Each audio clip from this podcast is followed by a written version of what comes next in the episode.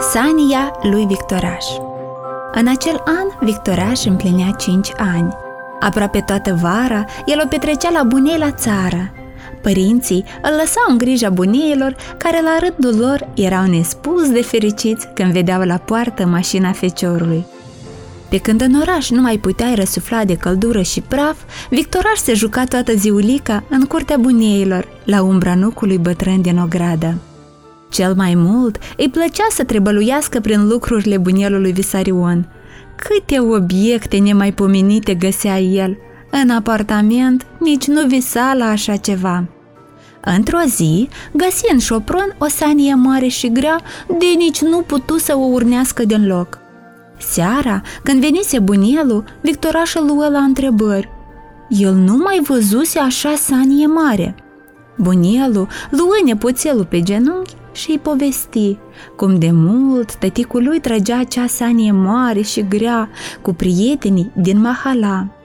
O duceau în vârful dealului, se urcau câte trei copii și, hai la vale, alunecau pe zăpada bătătorită, țipând cât îi ținea gura. Pe atunci erau iernile frumoase, cu multă zăpadă și troiene înalte. Victoraș rămase frapat de poveștile bunelului și restul anului aștepta cu nerăbdare să vină iarna ca să încerce și el acea sanie.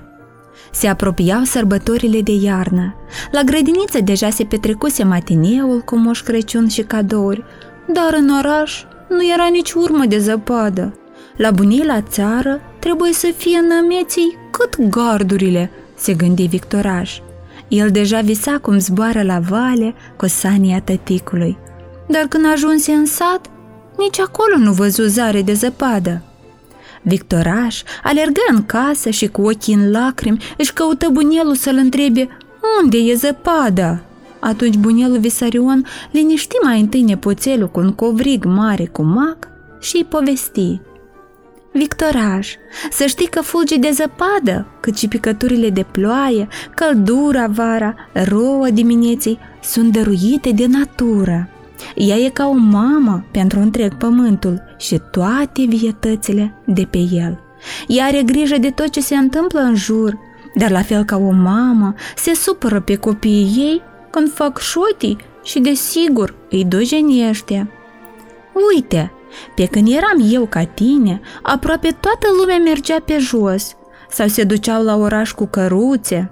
Mașini erau foarte puține, unde și unde vedeai câte una.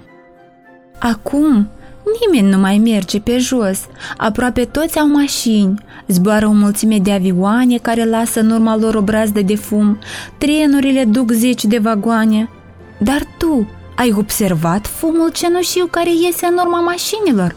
Uite, acel fum o supără foarte tare pe mama natură și de aceea natura ne răspunde în așa fel. Dar să știi că dacă oamenii vor înțelege și vor avea grijă de natură, ea la rândul ei ne va răspunde cu bunătate și vom avea ieni frumoase cu zăpadă multă. A doua zi Victoraș găsi Sania în ogradă și când o luă de funie, ea se mișcă ușor pe cărarea uscată.